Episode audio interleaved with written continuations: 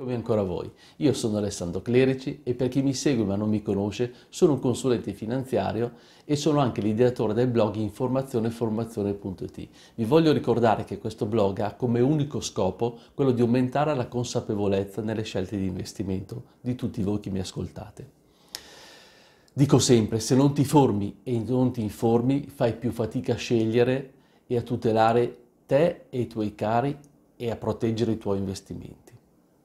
Nei prossimi giorni, la prima settimana di luglio, verrà emesso il BTP Futura, dedicato al risparmio dei cittadini italiani. Chi mi segue sa cosa penso di questi investimenti, di questi collocamenti. Toccano, vogliono toccare il senso patriottico di noi italiani e molti di voi sono corsi in banca a sottoscriverlo. Però ritengo che sia importante conoscere alcune cose. Già nel mio video del 29 di maggio parlavo di queste cose. Chi di voi lo vuole ascoltare lo trova sul mio blog, ma anche sul canale YouTube.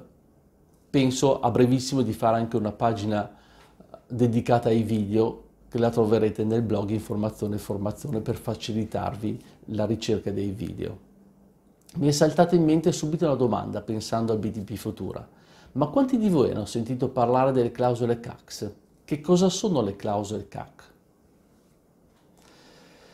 Sono le clausole di azione collettiva introdotte dal decreto legge del Ministero dell'Economia e delle Finanze.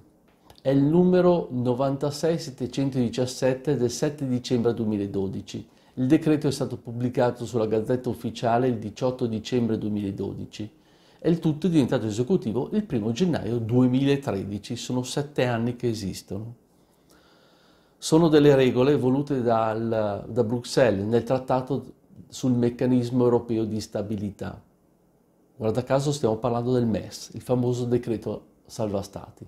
Infatti consentono agli stati europei che vivono una situazione problematica di difficoltà economica di ristrutturare il proprio debito, di ricontrattare gli interessi riconosciuti oppure di allungare quelle scadenze di titoli di Stato che sono già stati acquistati dai risparmiatori. Bene, dico semplicemente, per farmi capire, che chi possiede questi titoli di Stato gli può essere imposto di partecipare al salvataggio del proprio Stato. Quindi, in sintesi, che cosa permettono le clausole CACS?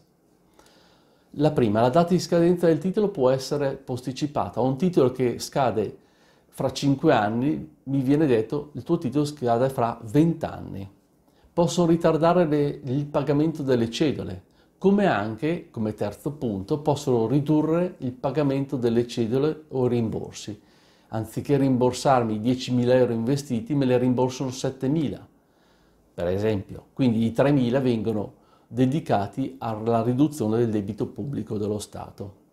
Il metodo, quarto punto, di calcolo dei pagamenti può essere cambiato in modo arbitrario come anche, quinto ultimo punto, cambiare la valuta del pagamento.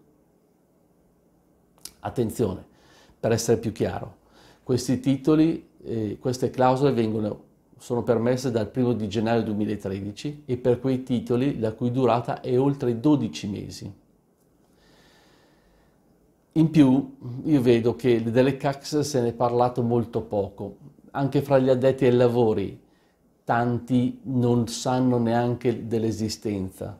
Infatti le persone non sono, non sono preoccupate, non sono spaventate di questo, ma è bene pensarci.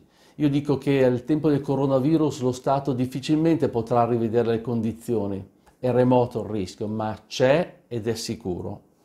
In questo momento lo Stato ha bisogno di soldi, quindi difficilmente le faranno scattare, ma fra 5 o 10 anni come saremo messi. Attenzione quindi a come si investe, perché non dimentichiamo che i debiti dello Stato, i nostri debiti devono essere pagati, si tirano la riga e i conti devono essere fatti. Quindi fate attenzione al come investite i vostri soldi.